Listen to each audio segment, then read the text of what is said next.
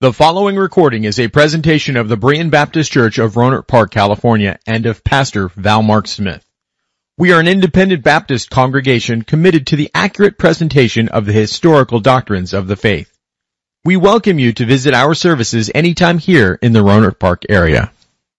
Good morning, everyone, and welcome to our service of Berean Baptist Church. I'd ask you now to take your Bibles and open them to Paul's first epistle to the Colossian church. And we are so thankful again to be in church today. We meet as the church of the Lord Jesus Christ, and the church is a living, visible, breathing entity. You are here, I am here. We can see each other, and together we are the ones responsible for doing the ministry of the Lord's church, that discipling, baptizing, teaching his people to obey him.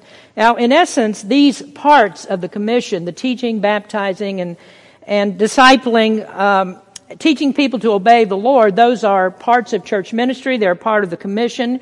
And we're sure of the church's importance because of these, that God has only one means to accomplish this in the world today to preach the gospel and to make disciples and to form these disciples into new churches that will continue on so that his promise is sure that the church will be here until he comes again. Now today we continue our study of the New Testament church and we're speaking specifically of the ministry that the Lord gave us. The apostle Paul, who wrote this letter, was the New Testament's foremost apologist for church doctrine. We learn more about church ministry and church organization from the apostle Paul than we do from anyone else in the scriptures.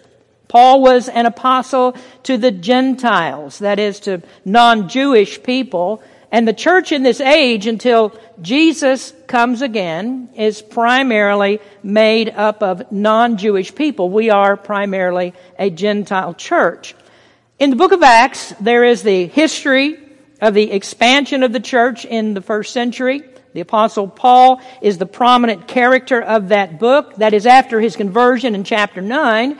And then after chapter 11, uh, those chapters, Paul takes over, and what we have is a record of Paul's um, missionary journeys. He is the central figure of the book after that point. And in every city where he went, he preached the gospel and he gathered his converts and made them into churches. So most of the New Testament epistles were written by Paul, and they are instructions and encouragements for these new churches that he founded. This is, in essence, the New Testament story. It begins with the gospel of Jesus Christ and the selection of the apostles uh, to be the material of the first church. He chose them, he taught them, and commissioned them to continue his salvation ministry after he went to the cross and died for our sins. He gave the church the commission to preach, and only the church has this commission. So God's plan and program for the world today, and since that time, uh, has been the church. Now, he did promise us that there will come a future kingdom in which all Jews and Gentiles and all people that are that he redeems are gathered into that kingdom under the under the lordship, the headship, the kingship of Christ. But until that happens, it is the church that has this great responsibility of worshiping the Lord, honoring the Lord, and giving His gospel to the nations. So we know then that the Christian faith is centered in the church, and it's only natural that the chief apologist for the Christian faith would also be the one who is the chief in defense of the church. Now, here in Colossians chapter 1, we have perhaps the best synopsis of church ministry found in Scripture. Last week we took time to read the entire chapter.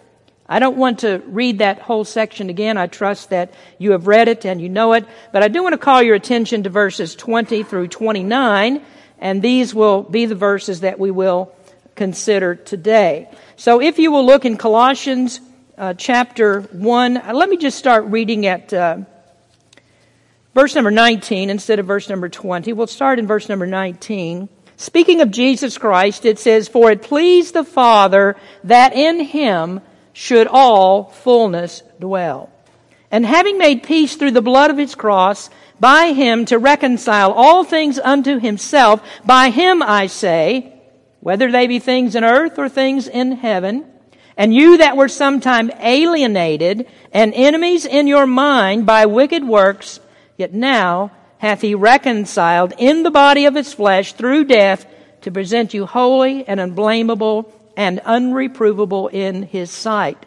If you continue in the faith, grounded and settled, be not moved away from the hope of the gospel which ye have heard, and which was preached to every creature which is under heaven, whereof I, Paul, am made a minister, who now rejoice in my sufferings for you, and fill up that which is behind of the afflictions of Christ in my flesh for his body's sake, which is the church, whereof I am made a minister, according to the dispensation of God, which was given to me for you to fulfill the word of God.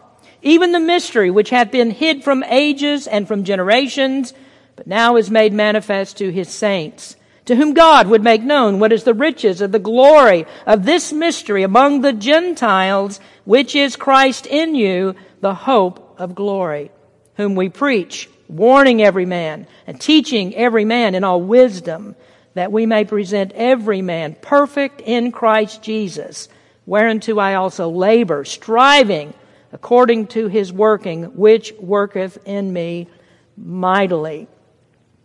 The section that we've read follows immediately upon the grand statements that the apostle made in verses 15 through 19, where he speaks of the preeminence of Christ.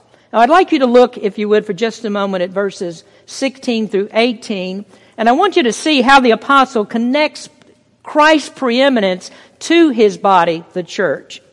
It says, For by him were all things created that are in heaven and that are in earth, visible and invisible, whether they be thrones or dominions or principalities or powers, all things were created by him and for him. And he is before all things, and by him all things consist. And he is the head of the body, the church, who is the beginning, the firstborn from the dead that in all things he might have the preeminence. Well, it would be passing strange that the apostle, the apostle of the church, would mention the creation of God along with the church if the church was not integral to everything that God does in the world. His work is done through the church. The church is his agent for his work. His church is active. It demonstrates a connection uh, to Him. This visible entity of His that does His work has been documented throughout history. And nearly every week I labor to keep that point in front of you to make sure that you recognize that Christians must be committed to the assemblies of God's people. And always the apostle is dealing with these assemblies. It's the assembly, God's people meeting together, and that's what the church is. It is the assembly, and we gather together as workers of his ministry.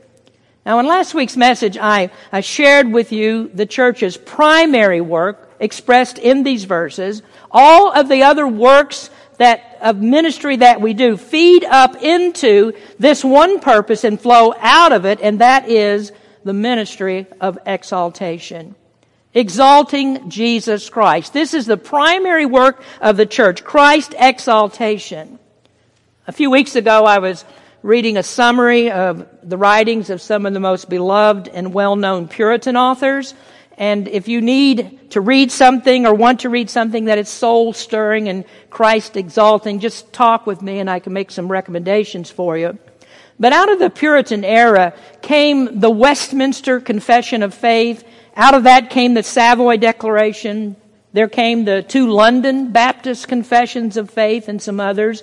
And their views of God and His purpose of creation are one and the same throughout these statements, throughout these declarations of faith.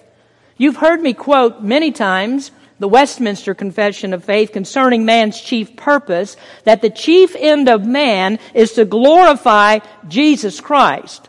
The crowning achievement of God's creation is man, and man was created in the image of God.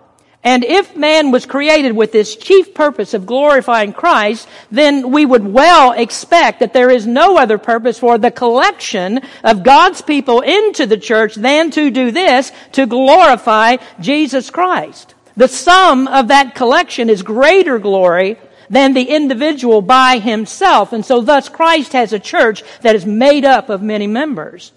Every member is a minister, and the entire ministry of the church, again, feeds up into that singular purpose of Christ's glory. And so if a, if a person, if a person in the church says, I don't care about ministry, I don't want ministry, that would be the same as saying, I do not want to glorify Jesus Christ. Now notice the end of the 16th verse. All things were created by Him, and listen, for Him. We are here because of Christ. We are created for Him. You exist for Christ. And without that purpose, there is no other reason for your existence. And that shows us that the chief end of man is not man. The chief end of man is the glory of God. Now, you may remember, if you've been here for very long, you surely remember a statement that I've quoted several times from Robert Schuller, who was a disciple of Norman Vincent Peale. And Schuller said that classic theology has erred by being Christ centered rather than man centered. Well, Schuller's dead now, but unfortunately that heresy still lives on. It lives on through the power of positive thinking and of the teachings of people like Joel Osteen who, who rarely speak of Christ but insist upon your power and your potential without acknowledging the one for whom all things are made. That is what we would call a self-centered religion. Now, Schuller's theology was not the theology of the Bible because salvation in Christ is intended to leave helpless man in the dust from which he was made and to lift Jesus as the great Savior that delivers us from this dust of our corruption. And if we don't get that central point clear of who we are and who Christ is, then we'll never exalt Him as we should. The church exalts Christ by lifting the truth of who He is. And we are responsible for that truth, teaching that truth. The Word says that the church is the pillar and ground of the truth. It's the station from which we uphold truth. It's the place from which we earnestly contend for the faith that was once given to us in the New Testament through Jesus Christ, His apostles, and the prophets. Now, it's extremely important for us to understand, as John the Apostle teaches in 1 John, that any view of Christ that falls short of everything that the Bible says about him is untruth. A deficient view of Christ is never God honoring and Christ exalting. So get this into your mind first, that the ministry of the church, the ministry of Berean Baptist Church is Christ and nothing but Christ. It is His name that's to be lifted. It's to be magnified, nothing else. And if we have any other purpose than this, then we can't have Christ. So Paul begins this chapter with the ministry of the church, which is the ministry of exaltation. Well, secondly, as we continue in our study today, the church's ministry is the ministry of reconciliation. This follows closely upon what I've just said a deficient view of Christ will leave us short of the ability to be reconciled to Christ. And this is the reason that false gospels of men like Robert Schuller and Joel Osteen leave people still dead in their trespasses and sins. Schuller's view of man is nothing less than idolatry.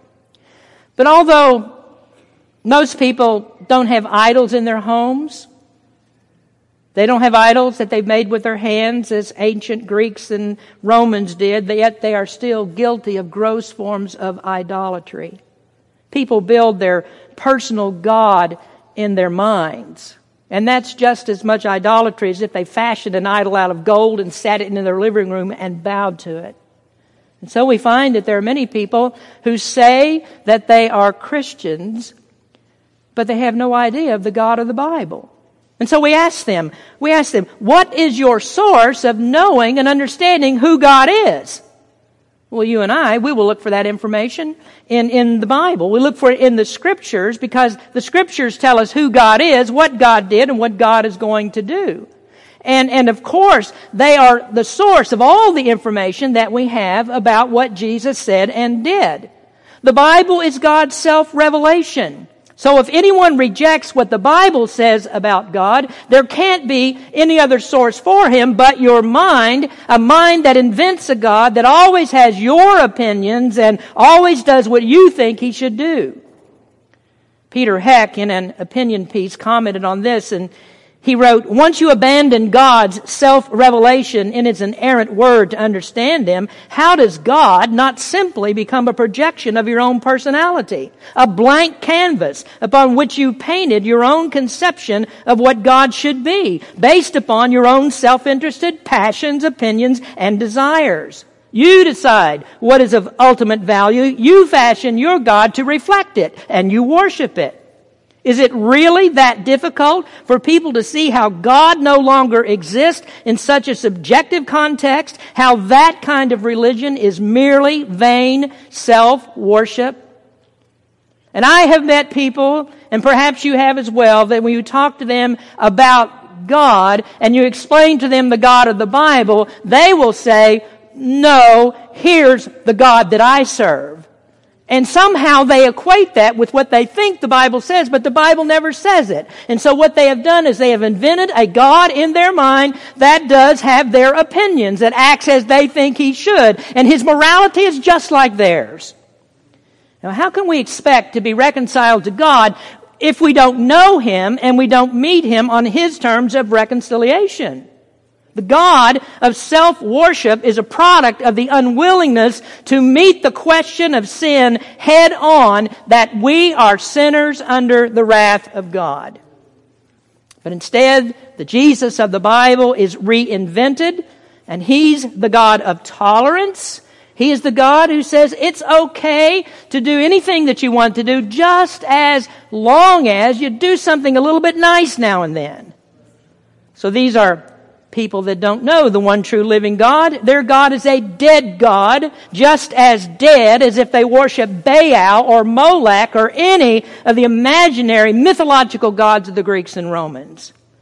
So what did God do? He tasked the church with a ministry of reconciliation. And that is a direct statement from Paul in 2 Corinthians 5:18. He said, God has given to us the ministry of reconciliation. Now, lest you're confused about what that means, what is meant by this ministry, the ministry of reconciliation is the efforts that we make through the gospel to repair the broken fellowship between man and God because of our sin. We must be reconciled to God because sin separates us from Him. So far from the idea that God loves everybody, but he's just a little bit disappointed in us, is the Bible's true declaration that we are at enmity with God. Now we should note that the Bible never says that God must be reconciled to us. I suppose that Robert Schuller missed that in his assessment of right theology. God does not need to be reconciled to man because we are the ones who are the transgressors. And according to the scripture, our minds, it says, they are at enmity with God, and that enmity simply means hostility. The carnal mind. The carnal mind, the natural mind. That's your mind. Before knowing Jesus Christ is hostile to God. That truth is expressed right here in our text, verse number 21. And you that were sometime alienated and enemies in your mind by wicked works, yet now hath he reconciled. You were the enemies of God. Speaking, of course, to the Colossians. Now, you might not think that of yourself or didn't. Most of you, I think, in here, if I, I believe, are saved. You may not think this way because you hardly ever meet anybody who says, you know something, I just hate God. I, I have not met too many people like that. I know there are some. Most people talk about how much they are in love with God because they think God's in love with them. But nobody without Christ is in love with God. And that's proved by this universal problem of sin. If you love God, you would obey Him. You wouldn't need me to stand and read from the Bible to you and tell you about sin. So as scripture says, there is none that seeks God. Nobody is out there doing their best to be reconciled to God because they don't think there's any hostility. There is no need for that. Well, this necessitates then a proactive stance from God to do something about this enmity that man has towards him. And so, the first step of reconciliation had to be taken by God. And there is nothing that shows the mercy and the grace of God in greater degree than the willingness of God to do His utmost to bring sinful, sinful, hateful man who is His enemy back to Him. God rested from His work of creation, but then Adam sinned. And then God went to work immediately again to set in motion the means by which he would bring man back to him and make him a new creation. When Adam sinned, he destroyed the relationship. He destroyed, destroyed his ability to commune with God, and that was based upon his perfect obedience. When he sinned, Adam severed that relationship, and that was a break that couldn't be mended by anything that Adam could do, and it was separation that no one after him could repair. And then from that one sin of Adam, we spiraled down into multitudes of sins. Scripture says that the heart of man is deceitfully wicked and became so wicked that within a few generations God destroyed man from the face of the earth. And the only ones that were saved were Noah and his family. And they were made righteous because of their faith in God. And that ark in which Noah was saved was a prototype of Jesus Christ.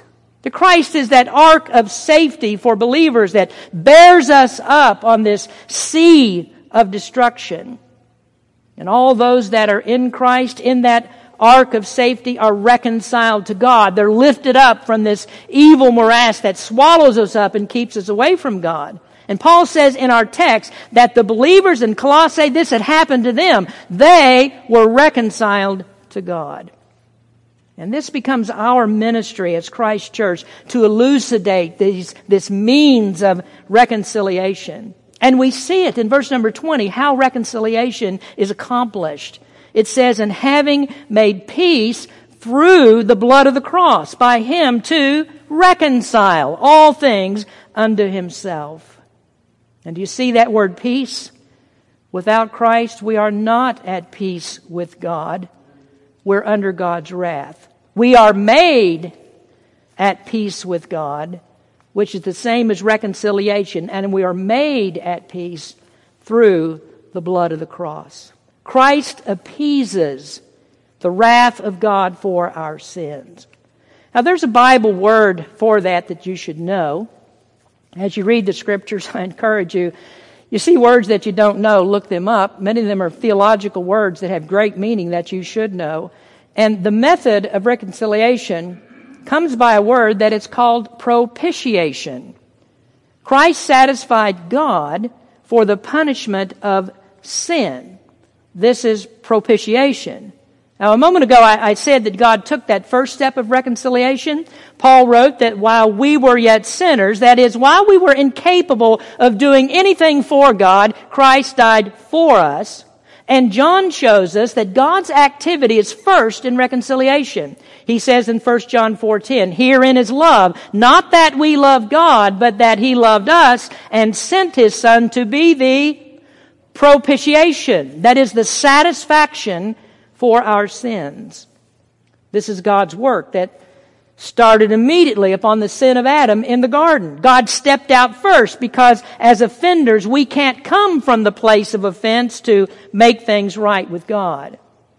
And because of this, God's next step was to implement the plan of redemption that He devised before the foundation of the world.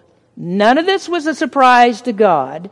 He knew what would happen, and so He had the plan of redemption before the world was ever created. Well, how is it that we know that we need to be reconciled to God? Well, the first is that we must realize that it is God who created us. He's the supreme authority. And this is information, knowledge that we have innately, although there are some that have taught themselves to deny it. It is part of human nature to know the existence of God. God's moral laws are written on our heart. And that's the reason no matter where you go in this world, even to those that are the most backward and the most primitive, they know that it's wrong to lie. They know that it's wrong to cheat and to steal and to commit adultery and to kill each other. But nature doesn't reveal the whole truth about God.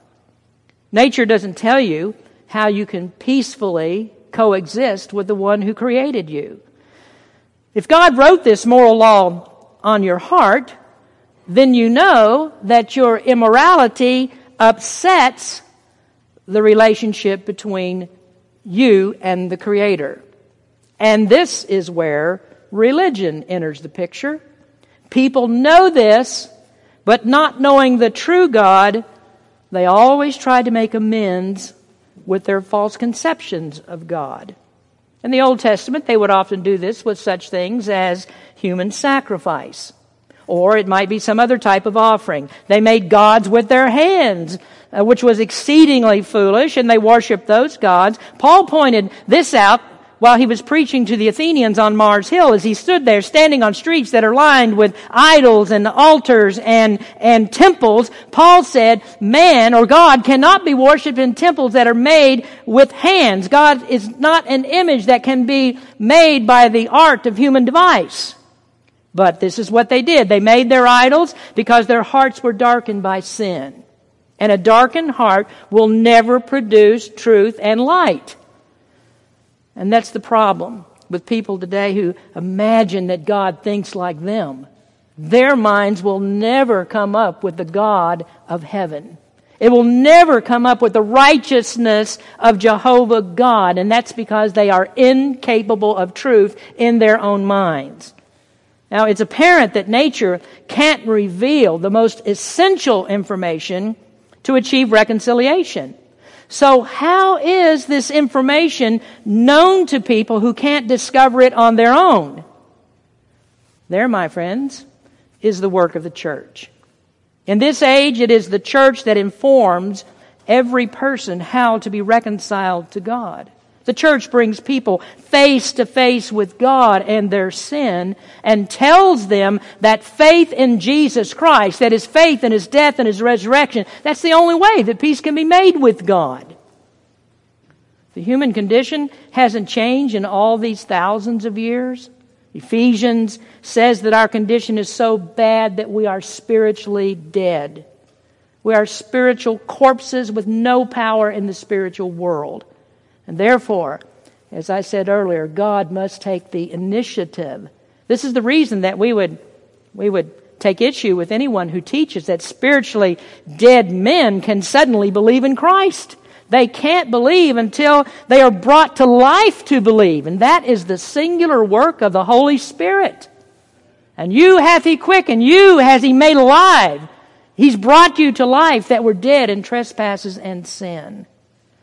Well, this, this work of reconciliation naturally flows into the third work of the church, and this is the ministry of salvation. So we have exaltation, reconciliation, and salvation, which brings us to the commission of the church. This is how we get the ministry of reconciliation into action. The Great Commission is the ministry of salvation as we preach the gospel of Jesus Christ. It's imperative then that the gospel we preach be the right gospel. Now, just because people have a, a church, a church, a sign that says church over the door of the place where they meet, does not mean they preach the right gospel. Just because they claim they know Christ doesn't mean they know Christ. In Galatians, Paul, Paul said, uh, there's a problem. There's a gospel which is not the gospel. He says in Galatians chapter 1, I marvel that ye are so soon removed from him that called you into the grace of Christ unto another gospel, which is not another, but there be some that trouble you and would pervert the gospel of Christ. And all perversions of the gospel boil down to one key perversion, and that is salvation by human effort rather than by the grace of God. And so any gospel that injects any hint of human effort into salvation is a perverted gospel. And this perverted gospel is the most popular because it's the way that natural people think. We naturally think this way. Uh, if you ask an unbeliever about the gospel, you'll hear their satisfaction with their spiritual lives just the way that they are. I've related how I was talking to a neighbor one day, and I, I, uh, I asked her about her relationship with Jesus Christ, and her response to that was, Oh, I am a spiritual person. Well, good for you. We're all spiritual persons because we have a spirit, but that doesn't mean we know Jesus Christ. So when you ask people, Well, do you know uh, that you're going to heaven or hell? And the first answer to that is, Well, I think I'll go to heaven. Why do you think that you'll go to heaven? Because I'm a good person.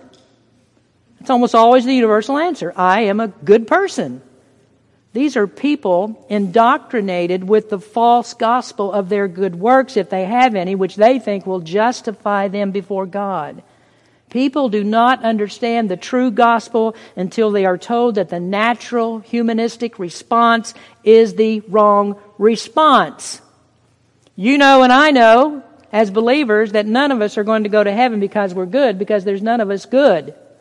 The same Bible that is the self revelation of God is also the revelation of man, isn't it? Of who we truly are. The Bible shows us the true view of all people, that all of us are sinners, that none of us have done good, none of us are looking for the right God because He always condemns our sin. Now let me point out rather quickly three important aspects of the gospel as it relates to the responsibility of the church. The first of these is that it is the gospel for the world. The gospel is universal in scope. The universality of it is seen in places like Romans 1.16 and 1 John 2.2. So I'm giving you this so we all know that there's no one left out. For I am not ashamed, Paul says, of the gospel of Christ, for it is the power of God unto salvation to every one that believeth, to the Jew first and also to the Greek. 1 John 2 2. And he is the propitiation. There you see that word, the propitiation for our sins, and not for ours only, but also for the sins of the whole world. So John says he is not just a Jewish Savior. He didn't die just for our sins, but he died for everyone who believes in him, Jew or Gentile. Now, in both of these cases, the writers point out that the gospel, it was not confined to one race of people. Christ did not come to die for one race, but for all kinds of people. So there isn't a separate gospel depending on who you are and where you were born, where you live. The Jews, when they heard this, had much trouble with it because they heard the disciples preaching to others than Jews and they thought that God was only interested in Jews. Paul was nearly torn apart at the temple when he said, I am sent to the Gentiles. This, this gospel is the gospel of the nations. That's what Gentile means, the nations. Now, I've already remarked that the church is primarily Gentile. So this means that Caucasians and Hispanics and Koreans and Filipinos and blacks and any others, God saves all kinds of people. This is not just something that you hear from me because it's my opinion. There's a scene in heaven in Revelation chapter 5, verse 9, in which the redeemed of God are defined in the ninth verse of chapter 5, and they sung a new song. The redeemed sing a new song saying, Thou art worthy to take the book, speaking to Christ, to take the book and open the seals thereof, for thou wast slain and hast redeemed us to God by thy blood out of every kindred and tongue and people and nation. The redeemed are not limited to certain people groups. God can and will save anyone that repents of their sins and puts their trust in Jesus Christ and Him alone. And this is the reason the commission begins Go ye into all the world and preach the gospel. So if the Jews needed anything else, a hint that Gentiles would be saved, that makes it very clear. Paul understood it as he preached the gospel indiscriminately. Now, going back to Mars Hill, where he, he's speaking to the Athenians, he says, and the times, Acts 17.30, and the times of this ignorance God winked at, but now commandeth who? All men everywhere to repent. I would say there's no doubt that repentance is the most missed part in gospel presentations. This is the call for the sinner to repentance, and yet it's hard to find a gospel tract that emphasizes repentance. Now, those of you again who've been here for quite some time, you know that this was a big sticking point with me with tracts that we had around the church when I became a the pastor that redefined repentance or didn't have repentance in them at all. Most soul winning ministries have departed the scripture on this vital commandment. What they do is they redefine repentance to make it synonymous with faith. Repentance and faith are not the same thing, although they can't exist without each other in the gospel. Repentance is turning away from sin. Repentance is admitting that you are a sinner under the wrath of God, and then faith is turning towards Jesus Christ. And so without repentance and faith, no one enters the kingdom of heaven. We must have the right gospel, a complete gospel. Else we don't have the gospel at all. Next, it's the gospel of warning. Well, now we come to another neglected doctrine in the church. Probably the most neglected doctrine in church today is the doctrine of eternal punishment. In our text, Paul says in verses 27 and 28, to whom God would make known what is the riches of the glory of this mystery among the Gentiles, which is Christ in you, the hope of glory, whom we preach, warning every man well, now a good question is what did he warn them about? Oh, well, I guess he was warning them about the wonderful plan that God has for their life. Oh, he was warning them how much God loves them so much that he can't stand to live without them. Well, do we seriously wonder what Paul was warning about? Is he warning about, oh, well, then it's about how wonderful their lives would be after they got saved. Is that what he warned them about? Oh, I, I, think not. I think not. I think we see and hear that he is uh, preaching a gospel of repentance, a gospel of eternal damnation. He's teaching about the fires of hell. He is teaching them the consequences of the reprobate mind that remains in unbelief. Romans 118 he says, For the wrath of God is revealed from heaven against all ungodliness and unrighteousness of men who hold the truth in unrighteousness. He goes on in the 32nd verse, who knowing the judgment of God, that they which commit such things are worthy of death, not only do the same, but have pleasure in them that do them. And then on into the second chapter, verse 5, but after that thy hardness and impenitent heart treasurest up wrath thyself wrath against the day of wrath and the revelation of the righteous judgment of God. So the warning of the apostle is they will lose their souls if they do not repent and turn to Christ. And his warning is that they are on the fast track to a lake that is burning with fire and brimstone where the smoke of the tormented rises forever. The most important part of the good news of the gospel is that you can escape the wrath of God. It is on you as an unbeliever. But the gospel says you can escape the wrath of God. And so before you ever start thinking about how good you are and how heaven will be, you better think how awful hell is because that's where the Bible says people without Christ go. The best news is you don't have to go to hell. Paul preached the riches of Christ's glory, which is the alternative to destruction in hell. So you can't leave the reality of hell out of the ministry of salvation. If people don't know they're on the way to hell, then they'll never understand the seriousness of their sins against God. People aren't saved until they come face to face with the punishment rightly, justly due them because of their sin. Sin purchased death in the fires of hell. while Christ's death purchased redemption. It purchased release from the bondage of sin. So those that say, we don't want to preach about hell, and you will hear that often on television in the prosperity ministries. We've got something else to preach. We do not want to preach about hell. They just need to shorten that up and say, we don't have the gospel here.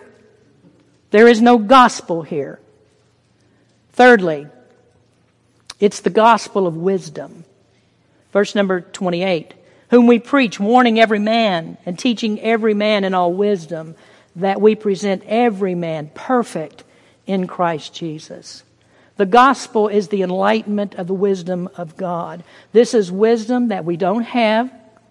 It is wisdom that we can't obtain except through the ministry of the gospel. Paul said the world by wisdom did not know God. They couldn't learn God through natural understanding. Instead, what did their sinful minds do? Well, it led them to idols and false gospels. How then did they learn? The apostle said, it is by the foolishness of preaching. 1 Corinthians 1:21 For after that in the wisdom of God the world by wisdom knew not God it pleased God by the foolishness of preaching to save them that believe. What does that mean? Does this mean I'm standing up here and wow this exercise that I'm doing this morning that's the most foolish thing that people can do. Some may think that but Paul is not saying that preaching is foolish. He's saying that it pleased God to save people by the foolishness of the thing that is preached. And what is preached that is so foolish to people? Christ. Christ. The Greek philosophers had never heard anything as foolish as God becoming man to die for sin. There was nothing as foolish to them as a bodily resurrection. Now, still, going back to that Mars Hill experience, the Athenians were tr- intrigued by this assertion that the dead would be raised. And Paul told them that the resurrection of dead, of the dead sealed the judgment of God against them. Now, they were wise, and in their wisdom they were great philosophers, but it never led them to repentance, but only into deeper and deeper sins some of which we dare not mention in polite company. Or we used not to mention it in polite company. Now it's paraded up and down the streets with rainbow flags. The very sins that Paul preached against to these people that condemned them to hell. Nowadays, our society is struggling as hard as it can to keep up with Roman perversions to the point that we have nearly exceeded it if we haven't already. Now, the Jews likewise thought that the death of the Messiah was foolish. Even though the Old Testament taught it, they didn't recognize it, and they still don't recognize it today.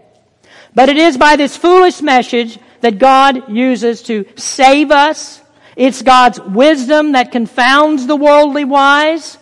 And I think it's so interesting that intellectuals call the death of the Son of God by his Father cosmic child abuse. They can't put this together because their minds are too small compared with God's wisdom. Paul said to Timothy, but continue thou in the things which thou hast learned and been assured of, knowing of whom thou hast learned them, and that from a child thou hast known the holy scriptures which are able to make thee wise unto salvation through faith which is in Christ Jesus. This is the gospel committed to the church. This ministry is the highest calling, and Paul said that as well. He was thoroughly committed to the church, so that after his conversion, he was fully engrossed in this one thing in which he said, This one thing I do, this one thing I do, forgetting those things which are behind and reaching forth unto those things which are before, I press toward the mark for the prize of the high calling of God in Christ Jesus. How little do we recognize how blessed we are to be the salt and the light of the earth that leads people on their way to hell to life in Jesus Christ. Dying people are led to life through Jesus Christ. Now, with that responsibility, friends, How is there anyone who can think that the church, the assembly of God's people, commissioned to do his work, can be taken lightly? Ours is a high calling for the glory of Christ.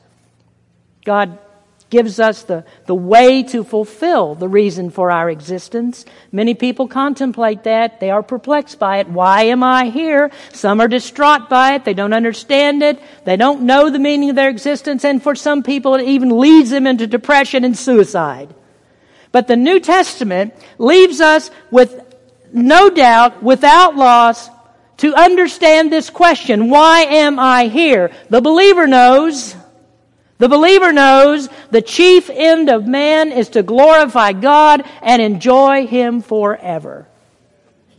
God made us for fellowship.